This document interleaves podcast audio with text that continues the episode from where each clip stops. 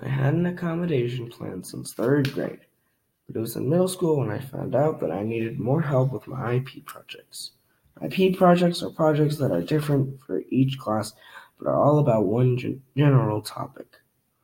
Working on these projects was a turning point for me because I had to redo every single one. One example was my social studies work, which was to create a website. He was not giving the help he needed unless we reminded the school. Those things made me realize how much help I needed versus how much I was actually getting.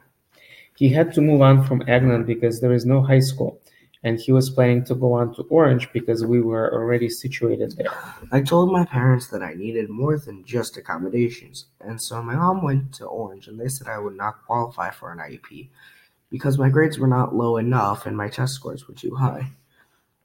We then went to Beachwood through the school, which was located in Beachwood, and they were going to approve my IEP because they saw the amount of help that I was getting was not what I needed and were prepared to approve me to help me reach my full potential. The IEP helped him with his studies because it made it so that when he was not denied the help he needed, such as extra time and breaking it down.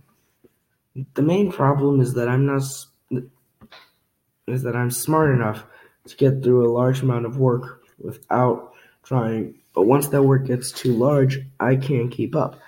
The teachers before were not reaching out to my parents with updates, although it was on the accommodation plan.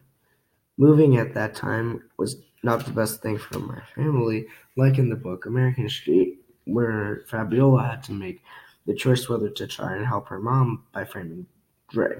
Fabiola and I had to make a choice on whether to help ourselves and possibly hurt our relationships. Fabiola's was with Kasim, since he and Dray are related, and mine was with my sister Gabby. Gabby already had friends at Orange that she planned to be with in eighth grade, but she only knew one person at Beachwood. I was all set to go to Orange, and after the move, the other house will not sell. I somewhat feel responsible for the fact that we can't sell the other house. I feel if I was not this way, my parents would not have had to move for the third time since I was born.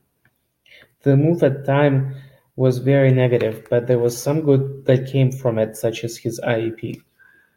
The number of friends that I have would probably hate me because if I went to Orange instead. The same goes for Gabby. She now has friends from Beachwood that she would never have met without the move.